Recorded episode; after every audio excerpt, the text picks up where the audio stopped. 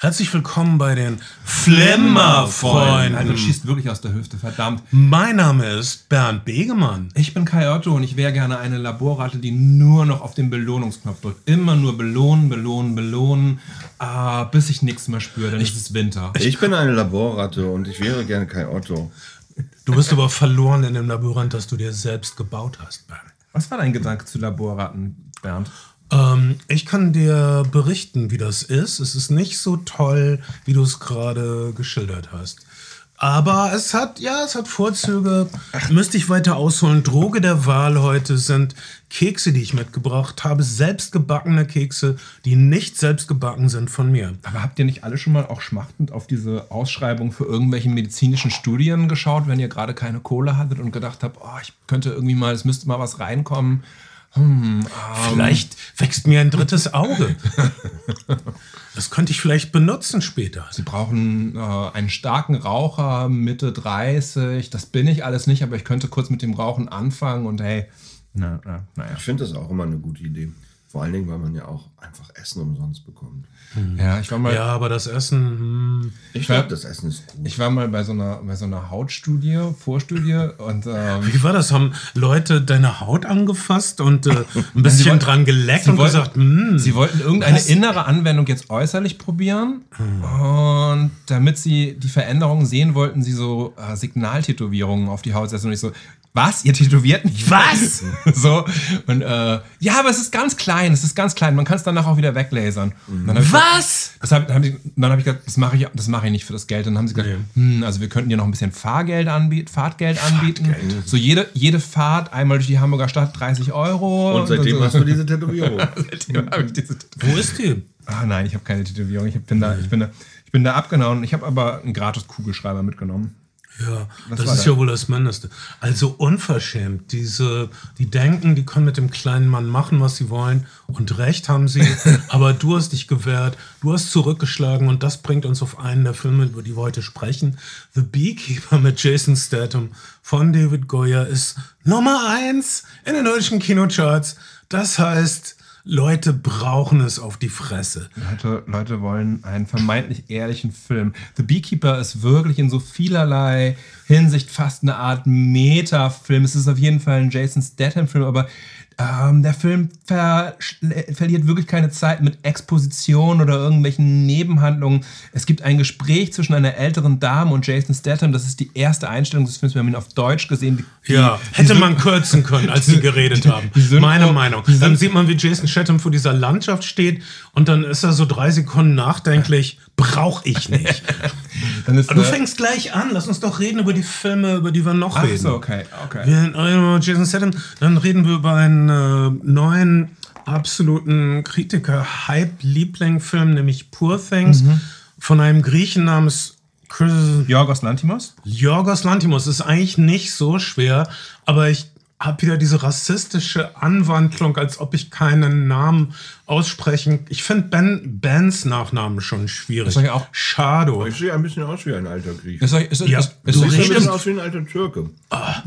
Ist euch auch ein bisschen Angst und Bange geworden, als ihr ich habe dir ja schon mal in der Presse erzählt, kürzlich, dass ich mich das, dass man keine Müller- und Weinsteffen-Produkte mehr kaufen darf, weil der, weil der Müller-Typ, der natürlich eh schon die NPD unterstützt hat, sich mit Alice Weidel getroffen hat und sowas gesagt hat wie, in Cannes haben die sich getroffen. In Cannes. Er hätte kein, keine, keine Spur von nationalsozialistischem Gedanken gut für, für äh, feststellen können bei Alice Weidel. Das wäre für ihn ein No-Go gewesen. Jetzt gibt es vom Korrektiv dieses enthüllte Treffen mit deutschen Unternehmer, Unternehmern und Identitären und ähm, Sie haben sich, Alter ich habe das nicht ganz verstanden, Sie haben sich von ihm getrennt, vom Hans im Glück, von einem der Chef. Nee, von einem der, einem der Hauptinvestoren. Chef ist also einem der Hauptinvestoren. Die, die Kette ist äh, in Aber München gegründet worden, brauchte irgendwann Geld und der Typ, der dieses Backwerk groß gemacht hat, äh, also ein ehemaliger BWL-Student. Darfst du eigentlich auch nicht mehr ins Backwerk gehen, um dir für lang, 40 ja. Cent äh, eine Schwarzwälder Kirschtorte zu Nein, Backwerk hat, hat er an ein Unternehmenskonsortium für, ich glaube, sowas wie 100 Millionen verkauft und die haben es danach an so eine ähm,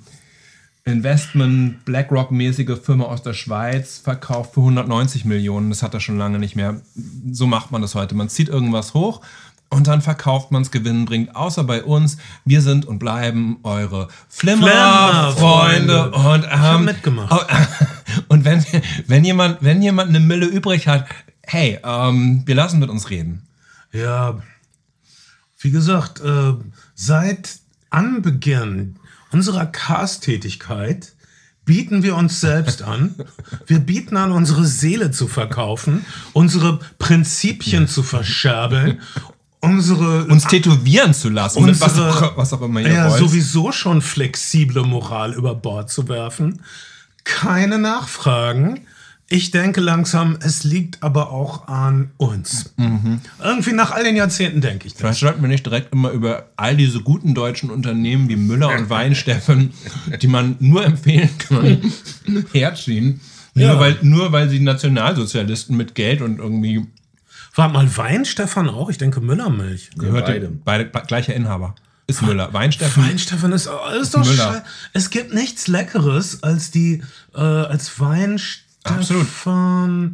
Äh, fuck, äh, Naturkefir mit Zitrone. Die haben so kleine Zitronenschalenstücke da drin. Das ist so erfrischend. Äh, da kann ich nichts zu sagen. Wenn es das nicht mehr geben darf, okay, aber nichts ist schuldlos. Äh, und, und Jason Statham weiß das und er wird äh, versuchen, etwas Balance im Kosmos ja. wiederherzustellen. Für sein Karma-Konto muss er unglaublich viele Menschen. Ich die Filme fertig gemacht, auf, die wir heute besprechen. Auf absurde Art. Ich mache es nicht fertig. Ich, das ist eine realistische Beschreibung. wir reden über The Beekeeper, über Poor Things. Über Next Goal Wins und äh, du hast jetzt auch äh, Ted Lasso gesehen. Wir haben jetzt auch Ted Lasso gesehen. Wir, wir, wir Als allerletzter Mensch auf der Welt. Danke, dass ihr mich mitmachen lasst. Und vielleicht äh, noch über Saltburn, das ist, äh, entwickelt sich immer mehr zu einem Hitfilm für Prime. Und das ist auf jeden Fall ein Hitfilm für die Hitparaden, denn ein Song aus dem Film ist Nummer eins. Äh, was, was Sophie, so, Sophie Alice Baxter's Murder on the Dance Floor. Und, und wenn, das passiert selten genug, dass ein Streaming-Film, eine Streaming-Serie ein Top-Hit, ein Nummer 1-Hit gerät. Das letzte Mal ähm, von Kate Bush, Running Up the Hill. Wobei Strange Things auch mehr als ein Streaming ist, ist natürlich ein, wirklich ein, ein, Phänomen. Strange Things ist die Serie, die Netflix gemacht hat. Aber ähm, Talking About Charts, eine Serie, die auch, äh, ein, ein Film, der Hits produziert gerade, ist die äh, Musical-Verfilmung Mean Girls, die auf einem Broadway-Musical basiert, was wiederum auf dem Mean Girls-Film basiert. Und du hast noch ähm, Bottomless, äh, Nein, Bottoms, Bot Bottoms, Bottoms gesehen. Ist sowas wie die uh Crack äh, Methamphetamin 2023er Version von Mean Girls und, und äh, darüber sprechen wir auch. Darüber können wir, wir, auch kurz sprechen und dann wissen, ist es aber Kids, auch gut. Wie die Kids ticken da draußen. Ich möchte mit etwas Schönem anfangen, mit äh, Poor Things. Äh, wir haben festgestellt bei Aquaman 2, wenn der Verleiher seinen Film nicht zeigen will in der Pressevorführung, dann äh, hat er meistens seine Gründe. Der Film ist meistens nicht gut bei Poor Things, es gab kaum Filme in Hamburg, der mehr Pressevorführungen hat. Er lief auf dem Filmfest erst regulär und dann lief er noch dreimal in der Presse. Das ist selten, dass es so viele Pressevorführungen gibt, richtig? Das heißt aber mhm. auch, dass die äh, Verleiher überzeugt sind, dass wenn irgendjemand diesen Film sieht und im entferntesten Film mag, wird er diesen Film lieben und nicht aufhören, alle davon voll zu schwallen, wie toll dieser Film ist.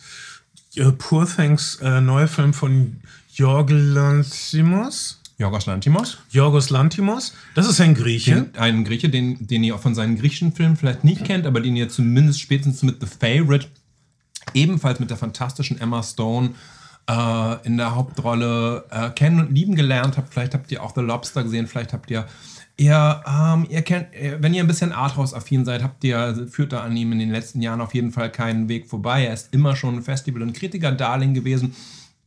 Und mit Poor Things scheint es auch so, als würde er demnächst auch womöglich den amerikanischen Award-Zirkus, der ja gerade mit den Golden Globes begonnen hat, knacken können. Zumindest in Ansätzen.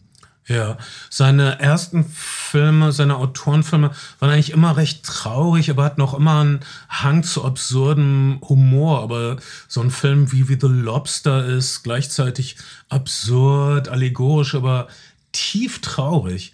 Und äh, die Überraschung für mich bei Poor Things war, wie unglaublich lustig der war. Also ich habe lange nicht mehr so gelacht im Kino. Und ich war lange nicht mehr so entzückt im Kino. Äh, die Handlung schnell umrissen in drei Sätzen.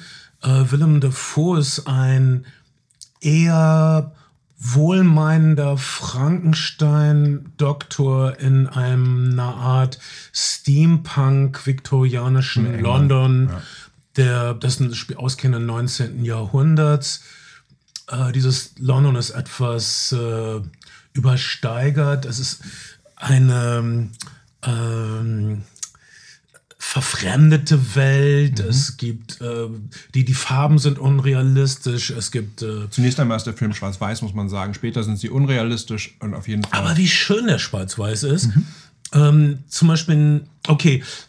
Er fischt, äh, also es gibt eine kleine Enthüllung nach zehn Minuten, das ist ein milder Spoiler, aber in dem Film ist diese Enthüllung sowieso nach zehn Minuten, deshalb kann ich die ruhig machen. Da ist eine, er fischt eine Selbstmörderin aus dem Wasser, die tot ist, aber in ihrem Bauch ist noch ein Baby. Er verpflanzt diese erwachsenen Frau das Hirn dieses Babys hinein. Also, ah, das ist die seltsame, vielleicht fragwürdige Konstruktion dieses Plots. Er hat also die sprichwörtliche Kindfrau und zieht sie auf und ähm, dieser Charakter, den Emma Stone spielt, ähm, vollführt also vor unseren Augen so eine Art Erwachsenenwerbung, so eine Art Menschwerdung, ist äh, so eine Art Erziehungsroman und auf eine Art, steile These, es ist sowas die, wie die Kunstfilmversion von Barbie, wobei Barbie schon ein Kunstfilm war, denn es geht hier um einen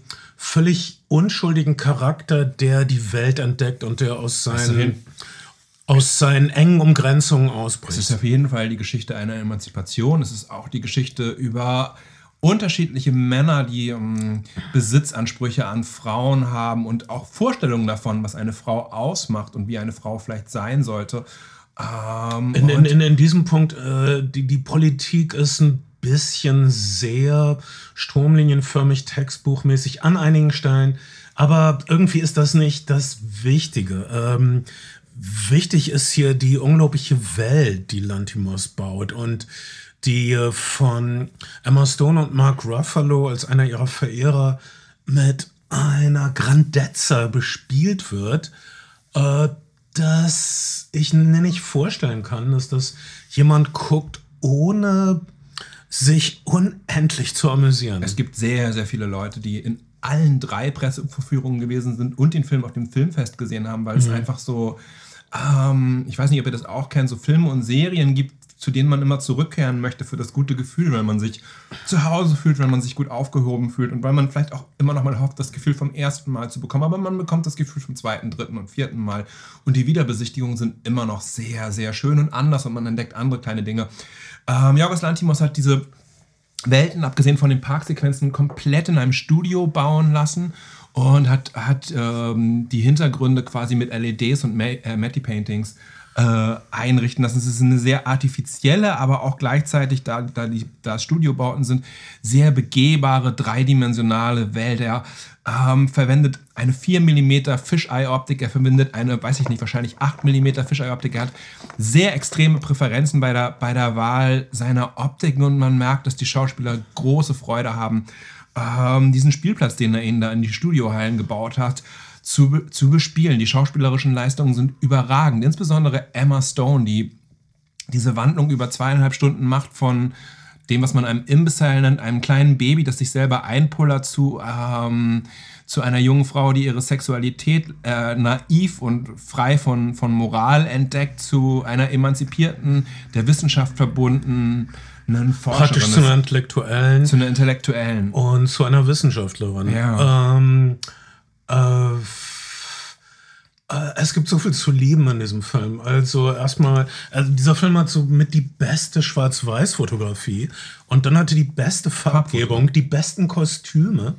Ähm, die, äh, es ist so eine Art Technik, wenn die, die, die Sequenzen, die in Farbe sind, bemühen sich um ein wundervolles Technicolor artiges Bild, oder? Also Farben, die von der sehr, Leinwand sehr pastellige Farben springen. sind oft so. Ja, aber zum Beispiel einmal hat Emma Stone ein Kostüm an, was genauso von der Farbe her ist wie das berühmte Schneewittchen-Kostüm. Ja. So gelb, blau und ihr schwarzer Haarschopf, als ob die Ausstatter und Kostümieren und Lantimos sowas sagen wie, weil wir es können. Wenn wir Sie, ziehen ihr das Schneewittchen-Kostüm an. ihr könnt nichts dagegen tun. Wenn sie in Portugal äh, allerlei Süßigkeiten entdeckt, dann ist sie selber auch ganz schön Bonbon. Das stimmt schon. Ähm, aber der, also der Film, der Film Na, ist ziemlich linear. Ja? Oh nein, es, es, es, sieht einfach zu gut aus. Es ist ein, ein linearer Entwicklungsroman praktisch. Mhm und äh, alle sind so gut und alle haben diese interessante Entwicklung.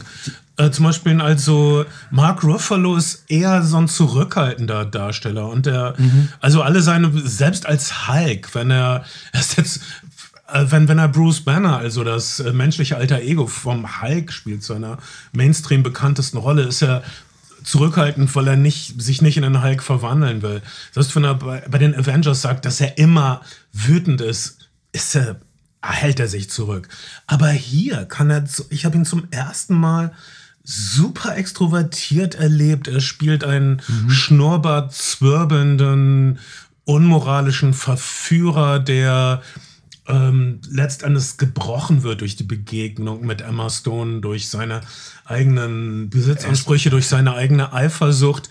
Gott, und äh, es war einfach eine Freude, zum Beispiel Mark Ruffalo so aufleben zu sehen. Mhm. Mark Ruffalo selber hat vor dem Film sowas gesagt, wie, oder nach dem Film jetzt in Interviews, ähm, er hätte eigentlich wirklich Angst gehabt, diese Rolle einzunehmen, weil da wären also all diese seriösen Schauspieler und er hat so lange jetzt Blockbuster-Kino gemacht und hat gar keine, hat gar keine hat, ähm, hätte so ein bisschen den Kontakt verloren zu so tiefen Charakterrollen und er wusste nicht, ob er das kann. Aber Emma Stone und Jorgos Lantimos hätten an ihn geglaubt und sie haben diese tollen Proben gemacht, bei der sie alle gespielt hätten, zum Beispiel, dass sie, äh, dass sie ein, ein Stück Pasta und eine Nudel wären. Was irgendwie Künstler, ähm, Künstler, das muss ich nicht verstehen. Ähm, und es oder, oder Brian Eno sagt U2, ich möchte, dass er die erste Strophe Orange spielt. Alter, von mir aus da würde ich einfach nicken und einfach losknüppeln. Bono hat doch auch zwischenzeitlich so, ähm, ähm, ähm, so, so äh, orange-rot gefärbte Sonnen Sonnenbrillen gehabt, oder? Vielleicht war das ein direkter vielleicht Protest. War das, vielleicht war das, vielleicht war das. Eine, hat direkt das Ganze ironisch aufgegriffen. Verstehe. Ich habe eine Augenkrankheit, ne? Ach so. Deswegen trägt er so ah, okay, das, das wusste ich, das wusste ich nicht. Wir, wir, machen, wir machen wieder Witze über, über Menschen, die versehrt sind. kleiner Witz. oh Mann. Ähm, ey, klein, kleiner, kleiner, kleiner, äh, kleiner, kleine Fun-Geschichte von jemandem, der auch Filmmusik macht. Ähm, ich habe unter, unter meinem Fenster so eine türkisch-kurdische Kneipe und oft im Sommer ist hinten das Fenster, Fenster geöffnet, man hört die Spielautomaten, man hört das Geklirre der Gläser und man hört tieftraurige, tieftraurige Lieder von, die wahrscheinlich davon singen, wie schön es am Bosporus ist und wie fern die Heimat ist und so. Ja, aber die, die, die sind ja aus dem Grund da weggegangen. Und, und wenn du die Lieder dann übersetzt auf Deutsch, dann ist es meistens sowas wie, oh, meine Ziegenhärte ist gestorben, jetzt kann ich nicht heiraten oder so. Das ist schrecklich. Seid froh, dass ihr da, das ist nicht rassistisch. Ich kenne diese Lieder, ich habe sie gehört, ich habe sie übersetzt gehört, das ist alles super trist. Seid froh, dass ihr hier seid. Willkommen. Und äh, dann aber in einer, in einer warmen Julinacht hörte es sich besonders weinerlich an und ich dachte so, oh Mann, das, das übertrifft alles andere, was da an weinerlicher Musik gelaufen ist in den, in den letzten Wochen und Monaten. Und dann ist mir aufgefallen, die singen ja gar der, der, der konkrete Interpret singt gar nicht türkisch, sondern er singt Englisch und dann habe ich ähm, ähm, habe ich es halt äh, mit meiner Musikerkennungs-App äh, raussuchen lassen und dann mhm. war es eine Tom York Solo-Platte. das wundert mich jetzt nicht. und es hat einfach irgendwelche, irgendwelche tristen Studentinnen und Studenten haben äh, in, in, äh, im Hinterhof äh, auf dem Balkon einfach Tom York gehört und irgendwie eine seiner, seiner Solo- und Soundtrack-Platten. Ja. ich, also ver verstehe ich oft nicht, dass äh, also ein trauriges Lied ist, kann schön sein, aber ein fatalistisches Lied? Ähm, äh, kann ich nicht ähm, akzeptieren, also als Person. Jedenfalls bei, bei Poor Things haben sich die Verleiher gedacht, wenn wir das ganz vielen Leuten zeigen, dann mögen sie es ganz doll. Und ja, das stimmt. Ich liebe Poor Things. Ich war wie ausgewechselt nach dem Film. Das ist äh, selten, dass ein Film sowas tut, all meine Sinne anspricht, mich zum Nachdenken bringt, mich in eine Welt entführt, mich erfreut. Das, das Tolle an Poor Things ist, dass ähm, das klassische Hollywood-Kino möchte ja eigentlich das, was man den Classical Style nennt, der in den 40er Jahren auf, dem Höhe, auf der Höhe seiner Form war, möchte ja eigentlich nicht auf sich selbst aufmerksam machen durch, durch formale Parameter. Deswegen gibt es so Hollywood-Regeln wie, wie die Einhaltung der Achse, wie Blickwinkel, äh, wie, wie Sprünge über Einstellungsgrößen und dergleichen mehr. Also es möchte, möchte in der Montage unsichtbar sein. Poor Things macht an ganz, ganz vielen Stellen ständig auf sich aufmerksam in, in, in Gebrauch seiner formalen Mittel, aber es stört, stört die, der Anbindung an die Figur in keinster Weise. Ähm, es macht so Spaß mit Emma Stone. Man möchte diesen, bei diesem Charakter bleiben durch diese Entwicklung zu gehen und alles mitzuerleben von, ähm, von dem tollen Lissabon über, über eine Schiffsreise mit Hanna Schigula, die leider diesen unglücklichen Brief gegen, gegen, äh, gegen äh, also für Frieden in der Ukraine und irgendwie Putin besänftigen oh. unterschrieben hat. Aber hey, can't have it all. Ähm, hat sie nie jemand kennengelernt wie Putin in ihrem Leben? Offensichtlich nicht. ähm, ich auch nicht, aber da bin ich dankbar für und sie ist da undankbar. Oh Mann, oh. wie soll der arme Jason Statham jetzt dagegen oh, stehen können? Wart ab, wart ab.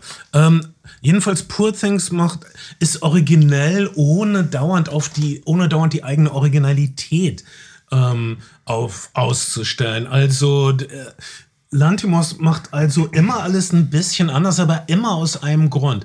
Immer um unser Vergnügen zu erhöhen, immer um die Situation auf der Leinwand zuzuspitzen. Zum Beispiel die Filmmusik ist äh, ähm, eher so, teilweise ist es linkische, ähm, seltsame Filmmusik, sehr, sehr reduziert, ähm, pittoresk. Also du hast nirgendwo ein äh, riesiges Hans Zimmer Bums-Orchester. Und die Trommel. Oh, eine Stadt in der Imagination äh, von Christopher Nolan bricht zusammen. Wo sind die Trommeln? Überhaupt nicht. Hier ist so jemand geht eine Treppe hoch und du hörst sowas wie und okay, das klang jetzt nicht so gut, wenn ich das schildere. Aber in dem, in dem, wenn man im Kino sitzt und nicht völlig abgestumpft ist, denkt man, okay, was ist da wohl oben am Ende der Treppe? Okay. Ähm, okay. Der, der, Film ist, der Film ist wie, ein, eine, eine Labor, wie die Laborsituation, in der die Figur auch selbst entstanden ist. Man hat die ganze Zeit Lust, diesem Experiment beizuwohnen. Habt ihr übrigens äh, Christopher Nolans Golden Globe Ansprache gesehen? Nein, wie war die? Was hat er gesagt? Ähm, er hat sehr lustig und ich, er hat den Film nicht genannt, aber ich denke, es ist äh, der Film, den wir auch alle verrissen haben. Tenet. Er, hat, er, hat, er weiß selbst nicht genau, was bei Tenet passiert. Und er hat es endlich zugegeben. Das ist die einzige Christopher Nolan Ansprache, die ich hören möchte. Er, der, der, äh, die, ähm, die, äh, es ist ja der Preis der Hollywood Foreign Press Association und er hat dann über Filmkritik gesagt, dass Filmkritik ja magisch wäre und er wäre in einer Peloton-Klasse gewesen während der Pandemie und der, der Peloton-Trainer hätte nicht gewusst, dass er dabei wäre und hätte so, hätte, hätte dann über einen seiner Filme gesprochen, ähm, äh, so im lockeren Chat mit allen Teilnehmern in dieser Peloton-Klasse und hat gesagt, naja, das sind drei, Leben, drei Stunden meines Lebens, die ich nie wieder zurückbekommen werde. Was ich euch sagen will, Leute, geht nicht in diesen Film. Während Christopher Nolan sich auf seinem Fahrrad, äh, Peloton-Fahrrad abgestrampelt hat. Ja, ist er aber selbst schuld. Er hätte zumindest mal Alter, dieses, oh, jetzt lass ich den Film zurücklaufen. Ich hatte so ein, als wir noch Super 8 Filme in der ja. Schule gesehen haben, hat nicht so ein Lehrer, der gesagt, was noch passiert, wenn ich den Film rückwärts einlege? Guck mal, wie ulkig. Das fällt nach oben. Alter, genau so. Das ist doch, okay. Ah, ich, hab, ich hatte mich schon aufgeregt. Fünfjährige finden es auf jeden Fall spannend, wenn, wenn so Stummfilme rückwärts laufen und ja. Leute zackige, eilige Bewegungen machen, weil es auch noch die falsche Bildrate ist. Dem habe ich hm. nichts hinzuzufügen. Volljährige wie wir, gestandene Männer, ähm, metrosexuelle Nein, so, Individualisten. Ähm, ich sag, ähm, Christopher Fans. Nolan braucht einen soliden Plan und ein gutes Drehbuch. Äh, wie die meisten Regisseure, wie zum Beispiel Zack Snyder, was wir beim letzten Cast, also was ich zumindest rausgestellt habe, so ein Filmmacher wie Zack Snyder, der äh, jede Einstellung ikonisch aussehen lassen kann, wie ein Scorpions-Video aus den 80ern. Das ist mhm. schon, das ist schon eine Kunst. Ähm, aber ähm, äh, du, er braucht einen Plan, er braucht ein Skript. Äh, Zack Snyder ist aber, ja, Zack Snyder ist auch wirklich jemand, der ähm, ja teilweise dann auch selber die Kamera operatet und der sich ein bisschen zum Beispiel in diese sogenannte Canon Dream Optik, die also eine Blende von, Blendenöffnung von 0,95 hat, ähm, was so eine theoretische Blendenöffnung ist, die sehr, sehr viel Licht reinlässt und alles unscharf macht. Der also diese Optik entdeckt und sich dann so darin verliebt, dass er irgendwie alles möglich damit dreht und, und sagt, guckt mal Leute, guckt mal Leute, was ich gefunden habe als, als formales Mittel, ohne sich ohne sich darum zu kümmern, dass die Story ordentlich, ordentlich zusammengerafft ist. Da bin ich ganz bei dir. Er braucht einfach ein straightes Drehbuch und er braucht ein bisschen. Wir warten wirklich nicht auf den Zack Snyder Cut seines nee. nächsten. Er, er, braucht jemanden, der ihn den, den Adult Cut von, von Rebel Moon. Okay, aber das hatten wir. Ich bin, ich schäme mich, dass ich das nochmal rausgebracht habe.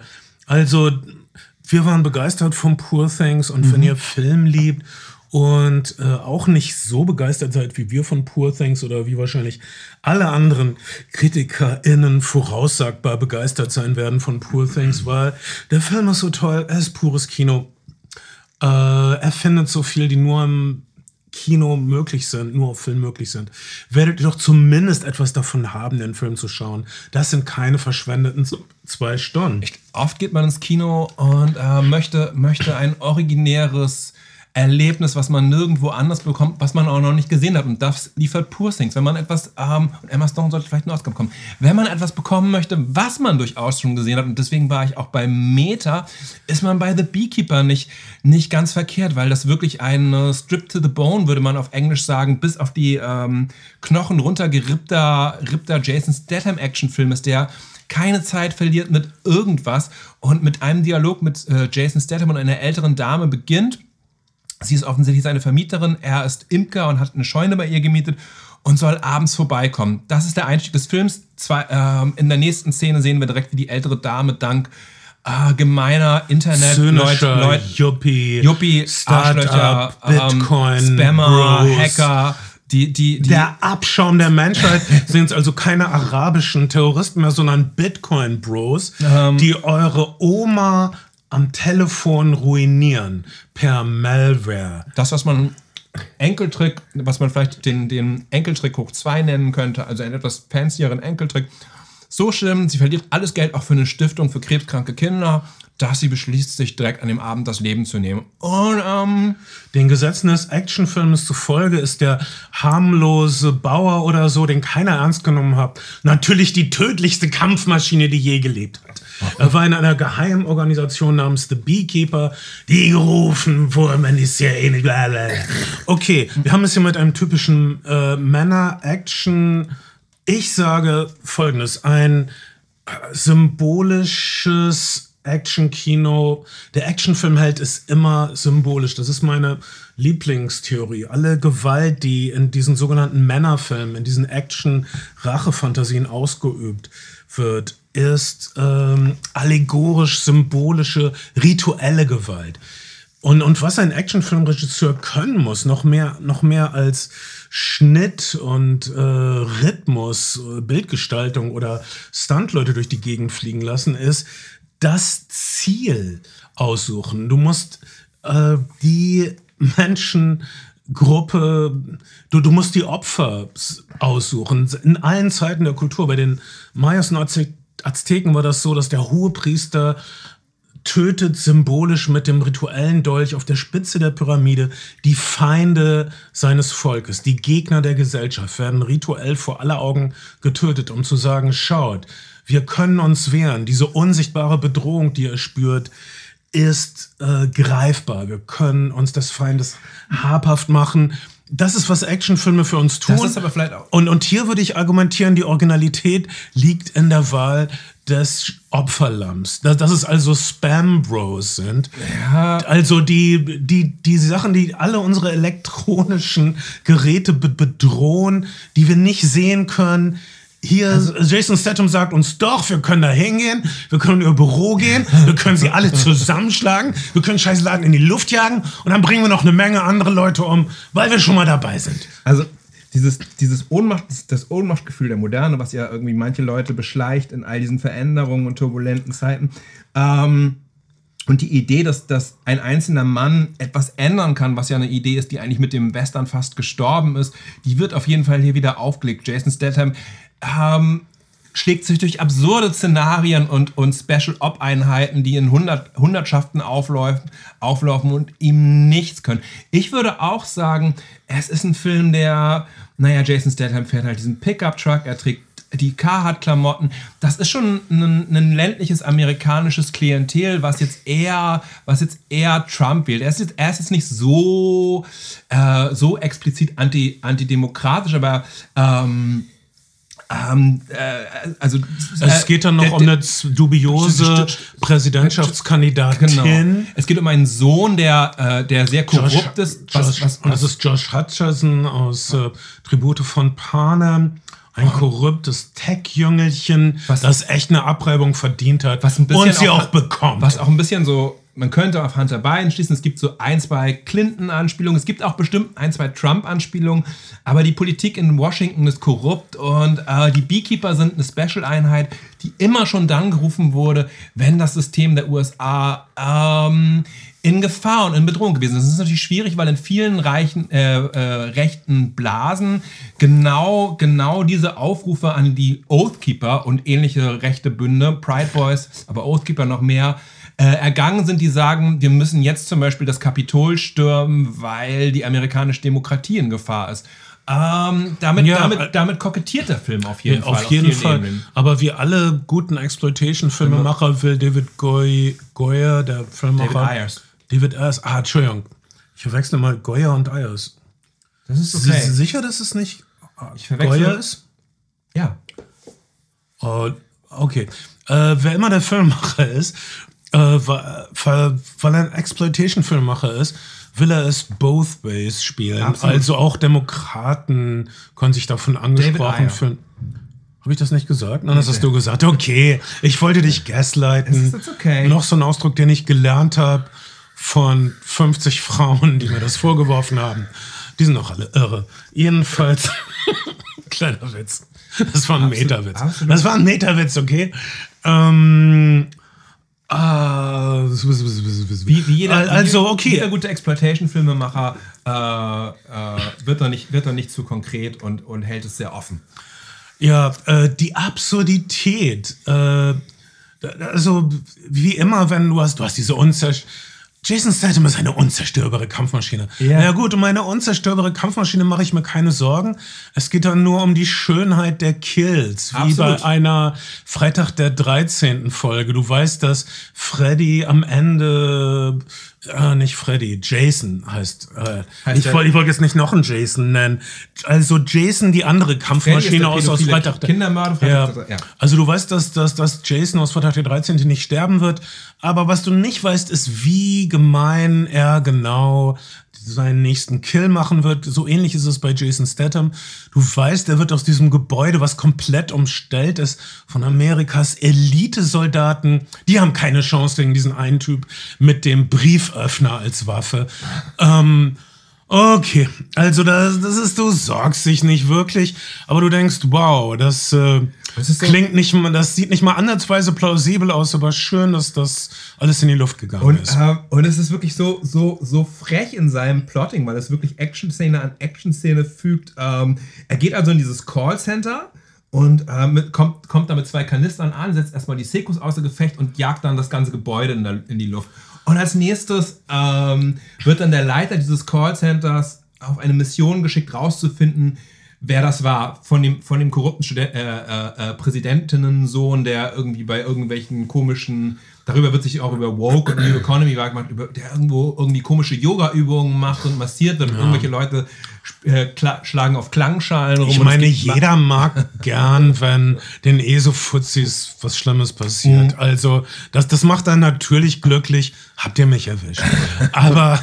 Naja, jedenfalls ähm, sagt er dann sowas wie, wir müssen mal alle Leute, die wir zuletzt abgezogen haben, ähm, checken. Und als nächstes sehen wir, wie er direkt als erstes bei dieser alten Lady ist und sagt, oh, ich glaube nicht, dass wir bei dieser alten Lady was finden. Sie stehen dann zu diesem Haus, dann ähm, guckt er zur Seite, oh, da ist dieser Truck, den hat der Typ gefahren. Da ist er. Ähm, ja, weil so. wenn man das nicht gemacht hätte, dann hätte das ja ewig gedauert. Mhm. Also das gibt, genau. das gibt Jason Statham eine schöne Gelegenheit, diese fünf Typen äußerst brutal zu töten. Und dann denkt man, ja gut, wir sind wieder in den 80ern. Würde mich nicht wundern, wenn es am Ende ein Shootout in einer verlassenen Lagerhalle gibt. Ähm, ich weiß nicht, ich weiß nicht mehr genau, ob es das gab.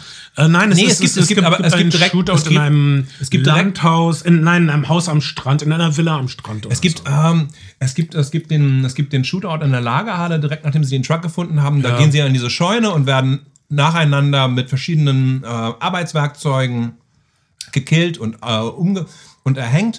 Ähm, am Ende gibt es eine Präsidentin, deren Leben bedroht ist, der, der, der Secret Service ist da, trotzdem kann ihr Sohn irgendwie eine, eine fröhliche Drogenparty in dem Haus feiern, während sie da auch irgendwie chillt und ihr Leben bedroht ist.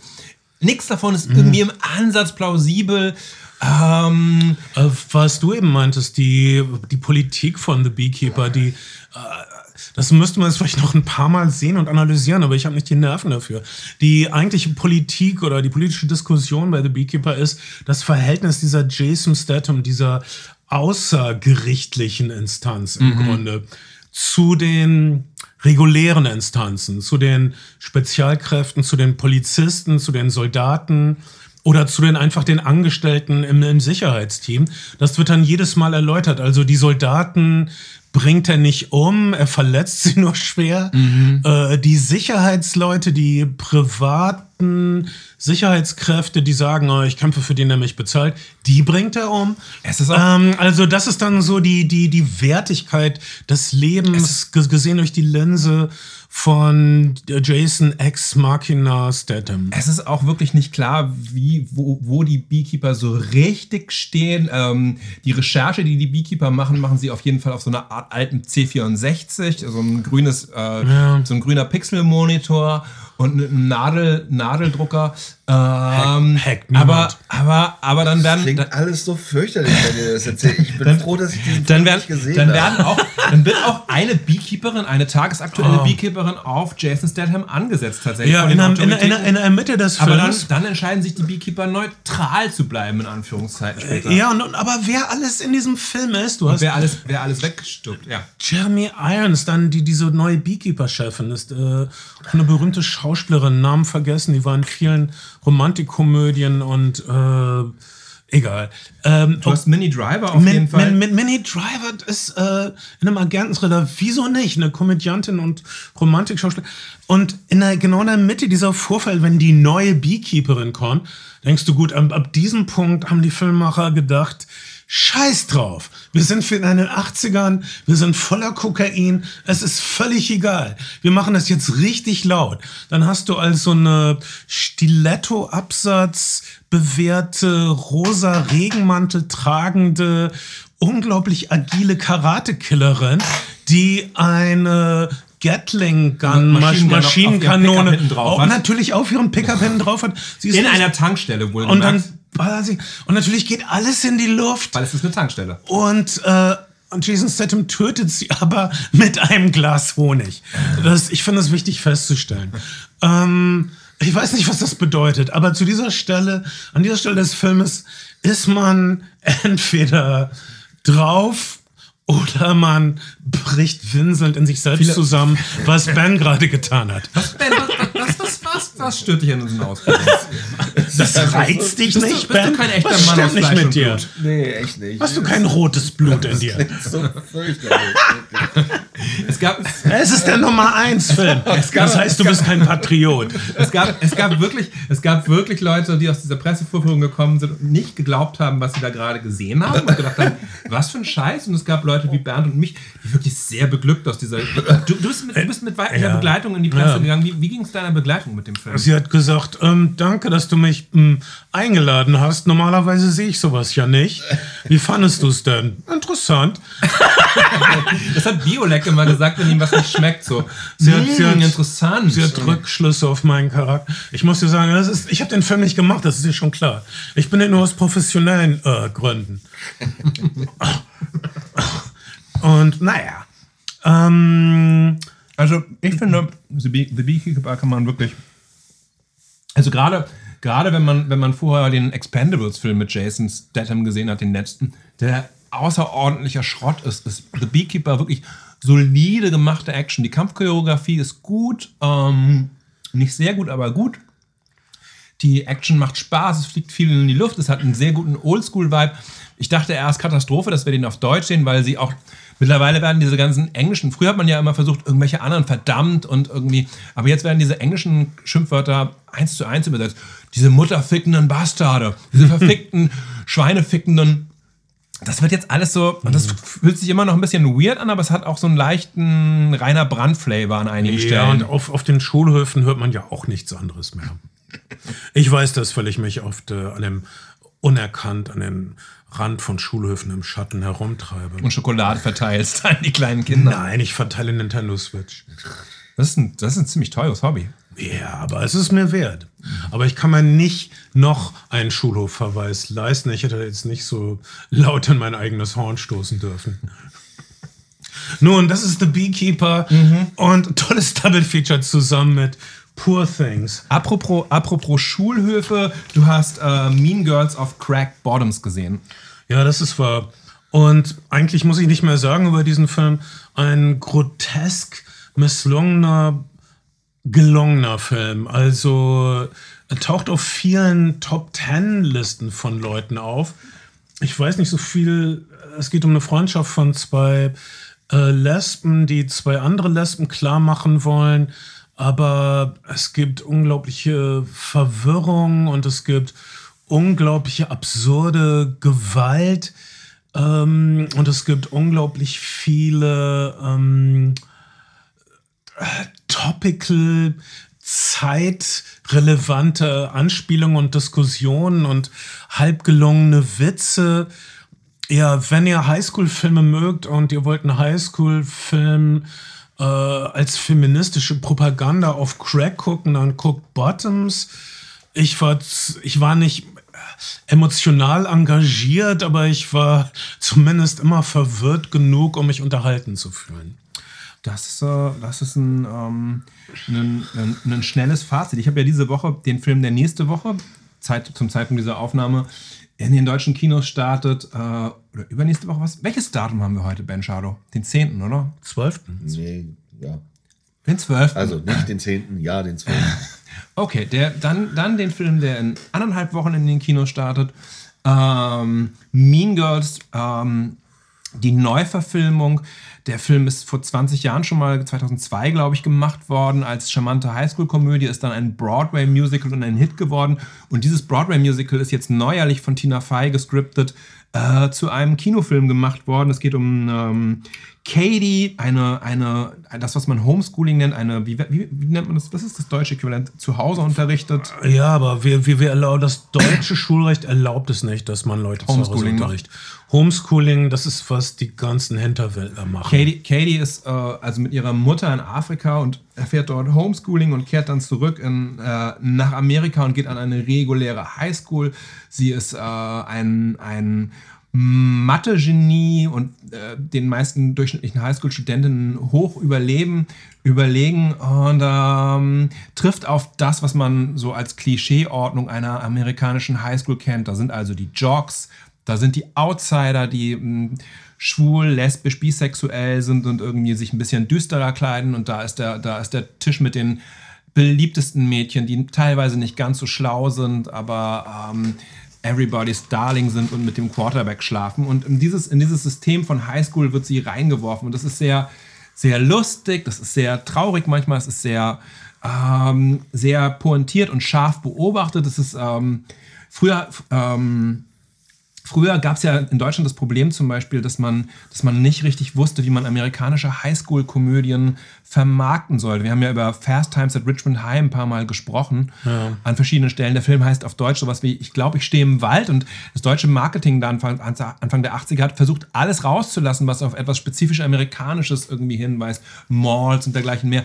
Heute, heute ist es überhaupt kein Problem mehr an das amerikanische Highschool-System anzudocken, glaube ich, für deutsche, für deutsche ZuschauerInnen. Es werden ja auch immer viel mehr Bräuche übernommen. Also Deutsche so. feiern, feiern Halloween. Die, die in einigen Städten, in einigen Schulen haben die Kids verlangt und bekommen einen Prom-Abschlussball. Eine Sache, die es bei uns nie mhm. gab, aber es, es, ist so wichtig in so vielen amerikanischen Serien und Filmen, dass es Prom Night gibt und das haben wir jetzt auch gemacht. Also mein, manchmal gab es Schulfest oder Schulpartys. Nein, das muss eine Prom Night sein. Und ich will eine Stretch Limo haben. Okay, macht das doch. Bekommt doch, macht doch alles, was ihr gesehen habt, nochmal und stellt fest, dass es sich nicht so anfühlt, wie ihr geglaubt habt. Macht das doch. Dieser Film auf jeden Fall ähm, hat einen sehr guten Cast, hat äh, einige wirklich gute Songs und auch ein paar Hits generiert. Der Soundtrack scheint gerade vor allen Dingen in Amerika steil zu gehen. Ähm, Katie, so viel, ohne zu viel zu spoilern, ähm, wird zwischenzeitlich zur beliebtesten Schülerin äh, der Schule und opfert dafür ähm, die bisherige Schönheit, vermeintliche Schönheitsqueen auf dem, auf dem Altar der Popularität, indem sie ihr, weil sie ein bisschen doof ist, die bisherige Schönheitsqueen, ähm, Gewichtszunahmeriegel füttert. Äh, von der die Schönheitsqueen glaubt, es sei ein Abnahmeriegel. Das ist die Prämisse. Ähm, und ähm, es, es, gibt allerlei Irrungen und Wirrungen und äh, Loyalitätsfragen, die geklärt werden müssen innerhalb dieses Spiels. Ähm, das Ganze wird sehr lustig in, in Songs thematisiert. Ähm, ich finde, Mean Girls ist wirklich ein bunter, gut durchkomponierter, tighter, tighter Ritt, der bis in die Nebenrollen von John Hamm oder Tina Fey gut besetzt ist und den man absolut weggucken kann, wenn man ein Fable hat für Highschool-Komödien, für Musicals oder auch einfach nur kurzweilige, geistreiche Filme. Es ist also ein Film, der auf einem Musical, das auf einem Film basiert. Genau. Und das Original Meal aus den frühen Nullern ist ein essentieller Film, der Start von so vielen Karrieren. Lindsay Lohan, Rachel McAdams. Nee, äh, ne, äh, die hier auch eine, Lindsay Lohan hat hier eine, eine Gastrolle äh, in, in, die, in die Jahre gekommene Lindsay Lohan als ähm, Schiedsrichterin eines Mathematikwettbewerbs, was jetzt nicht die Rolle ist, bei der man als, als erstes an Lindsay Lohan denkt. Ja, in dem Original Mean Girls ist Lindsay Lohan so nett und so unschuldig und im echten Leben Lindsay Lohan also ein schlimmer Finger. Cloud, Cloud, Cloud. Also, soll ich sagen. Lindsay Lohan ist einfach ähm, zeitweise durch gewesen. Es ist auch einer dieser, dieser, dieser Persönlichkeiten, wo man früh schon gedacht hätte, sie bräuchte eigentlich mal eher eine Therapie oder irgendeinen Aufenthalt, irgendjemand, der man sie beiseite nimmt, aber es gab einfach genügend Leute, die mit Kameras draufgehalten haben und sich das irgendwie, genau, Lindsay Lohan nicht wirklich zuverlässig. Ähm, aber naja, hier ist auf hier, jeden Fall, auf jeden sie, Fall sie, wird, sie wird, wird, wird langsam wieder in die Gesellschaft reintegriert. Und das ist, äh, das wärmt mir das Herz. Äh, zum Abschluss. High School College, noch ein College-Film? Ja, äh, Saltburn entwickelt sich zu einer Art Hit. Äh, es äh, ist der neue Film der Regisseurin, die uns einen äh, feministischen Rache-Thriller geliefert hat äh, mit Carrie Mulligan. Mhm. Ähm, Sing, ähm, wir haben den Film lobhymnenmäßig besprochen. Ähm, ja, wir, wir, fanden ihn sehr gut. Ich habe ihn nicht gelobhymnet, äh, nicht Single White Female, das ist der äh, Mitbewohner aus der Hölle-Film aus den 80er, yeah. 90er, glaube ich. Äh, aus den 90ern. Promising Young Woman. Promising Young Woman. Kyle Mulligan. Der, das war der, Emerald, das, das war der Debütfilm von, von Emerald Fennell, der, der, der Regisseurin auch von Saltburn und auch Carrie Mulligan hat hier eine kurze Rolle. Ja, wir dachten, wow, das ist super vielversprechend.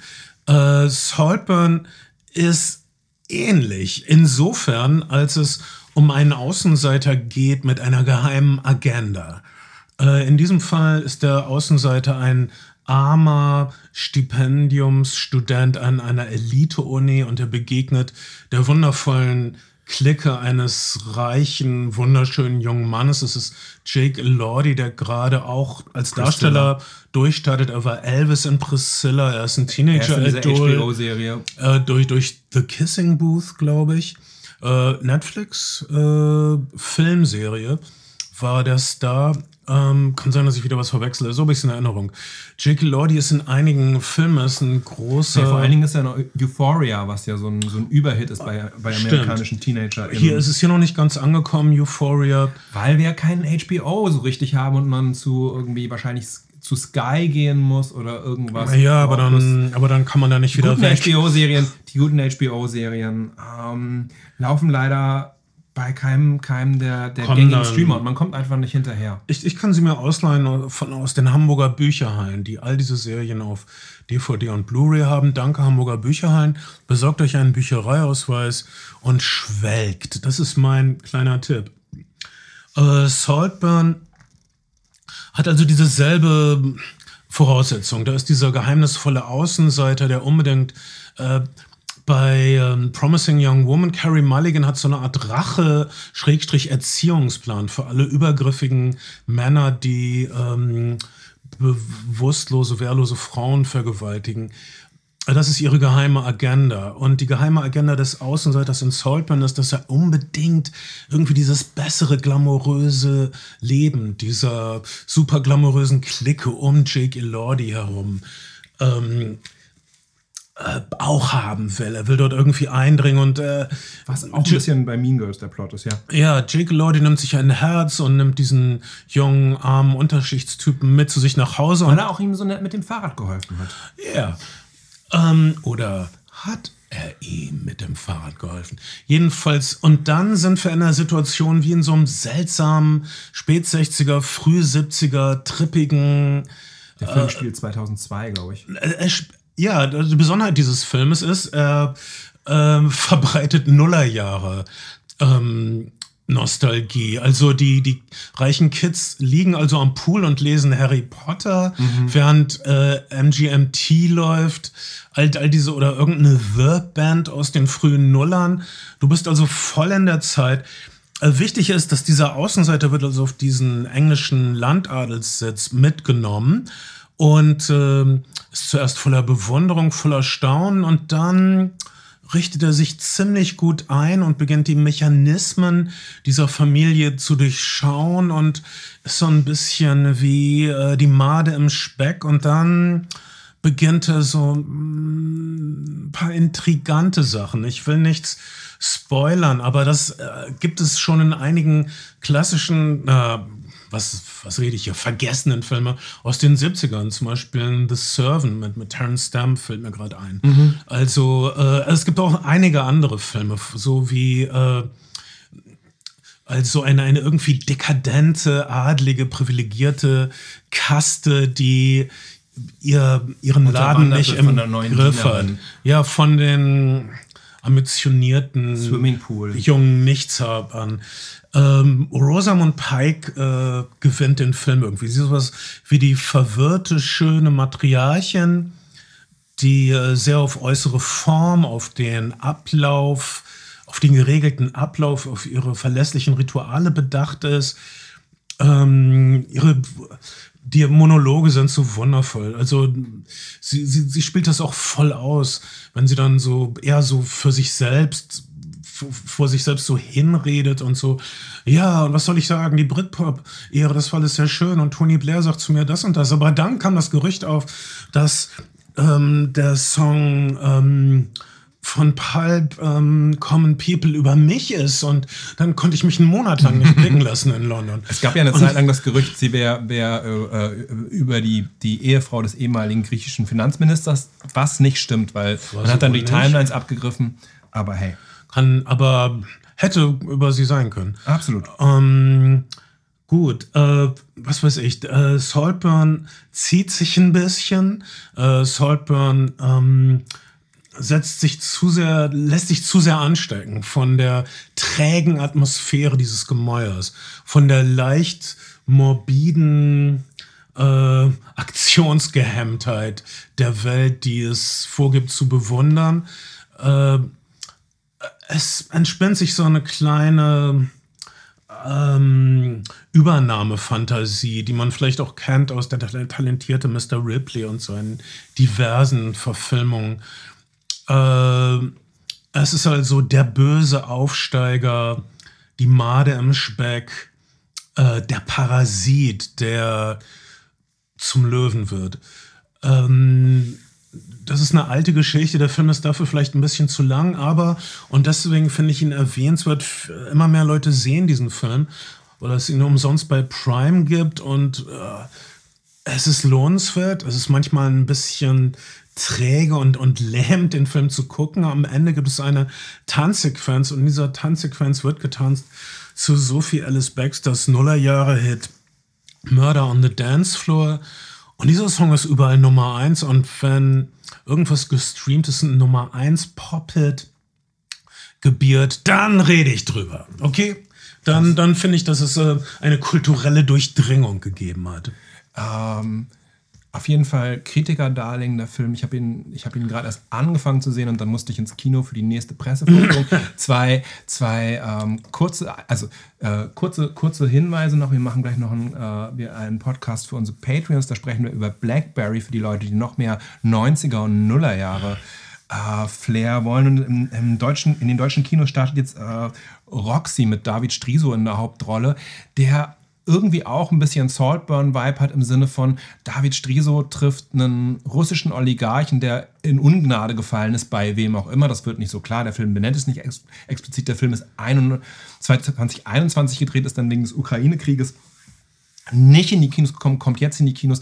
David, David Striso ist ein Taxifahrer, der also diese Oligarchenklicke durch äh, Karlsruhe fährt ähm, und sich äh, ziemlich moralfrei. Sein Vater ist bei der, sein Großvater ist bei der SS gewesen, sein Vater bei der Stasi, äh, in deren Dienste stellt und keine richtige Haltung erkennen lässt, aber irgendwie eine eigene Agenda dabei entwickelt, während er dieser, diesem Clan näher kommt. Und dann kommt eben der Geheimdienst eines Staates, es wird nicht so explizit genannt, und möchte Leute aus dieser Clique entführen. Und David Striso lässt sich auch mit denen ein. Es ist ein bisschen so beide Seiten spielen, fast ein bisschen Noir, ein bisschen Dashiell Hammett, äh, Rote Ernte, was dann später eben auch Spaghetti-Western oder, oder Akira Kurosawa geworden ist. Aber alles beileibe nicht so gut. Es ist schlecht, es ist piefig fotografiert, die Locations sehen irgendwie nach Nichtorten oft aus, man bekommt Aber kein... Warum auch Karlsruhe? Weil es ist ein absoluter Low-Budget-Film. Es ist eine symmetrische, viereckige Stadt. Ja, es ist ein absoluter Low-Budget-Film. Und ähm, was, was dann gesagt wird, ist, dass viele, viele Russen eine Geschichte in Baden-Baden haben. Das stimmt, glaube ich. Dostoevsky hat, glaube ich, ah. viel gespielt, in Wiesbaden zum ja. Beispiel, im Casino. Ja. Ähm, so ein Sehnsuchtsort für die, für die Russen. Von wegen in Baden-Baden sind wir sicher. Ähm, warum auch immer, aber, aber es ist äh, der Versuch, irgendwie ein Noir zu machen, ein bisschen Komödie reinzubringen. Es gibt die, bringen einen Danach ist der Film benannt, einen Kampfhund Roxy mit, der ähm, auch das dann einen anderen Hund gnadenlos zerlegt, den David Striso ihm einfach äh, beschafft. David Striso wird an einem Mord sehr emotionslos teilnehmen. Und ähm, er ist irgendwie, macht, ist irgendwie bei allem dabei, zeigt keine echten Emotionen, kassiert irgendwie ganz gut ab, ist sehr opportunistisch, aber spielt dann irgendwie am Ende seine eigenen Interessen. Das ist so die Prämisse und der Film zündet einfach nicht. Der Film ist einfach wirklich sehr lahm, vieles wird dialogisch durchgespielt und die Inszenierung ist nicht, nicht gut und er startet jetzt in den deutschen Kinos und ihr könnt ihn, könnt ihn sehen, solltet ihn aber nicht unbedingt sehen. Sehen solltet ihr, startet auch in den Kinos Rickerl, vielleicht reden wir darüber gleich noch im Patreon-Cast. Es ist ein österreichischer Film mit Voodoo Jürgens in der Hauptrolle. Toller Film äh, über einen Musiker. Und ähm, darüber reden wir, reden wir jetzt in der, in der weiteren Folge. Und ähm, ja. Was jetzt äh, ja, also es war schön, bei euch zu sein. Es ist immer schön, unsere Liebe mit euch teilen zu dürfen. Und ich hoffe, wir hören uns bald wieder bei euren Flimmerfreunden. Bis bald. Ciao.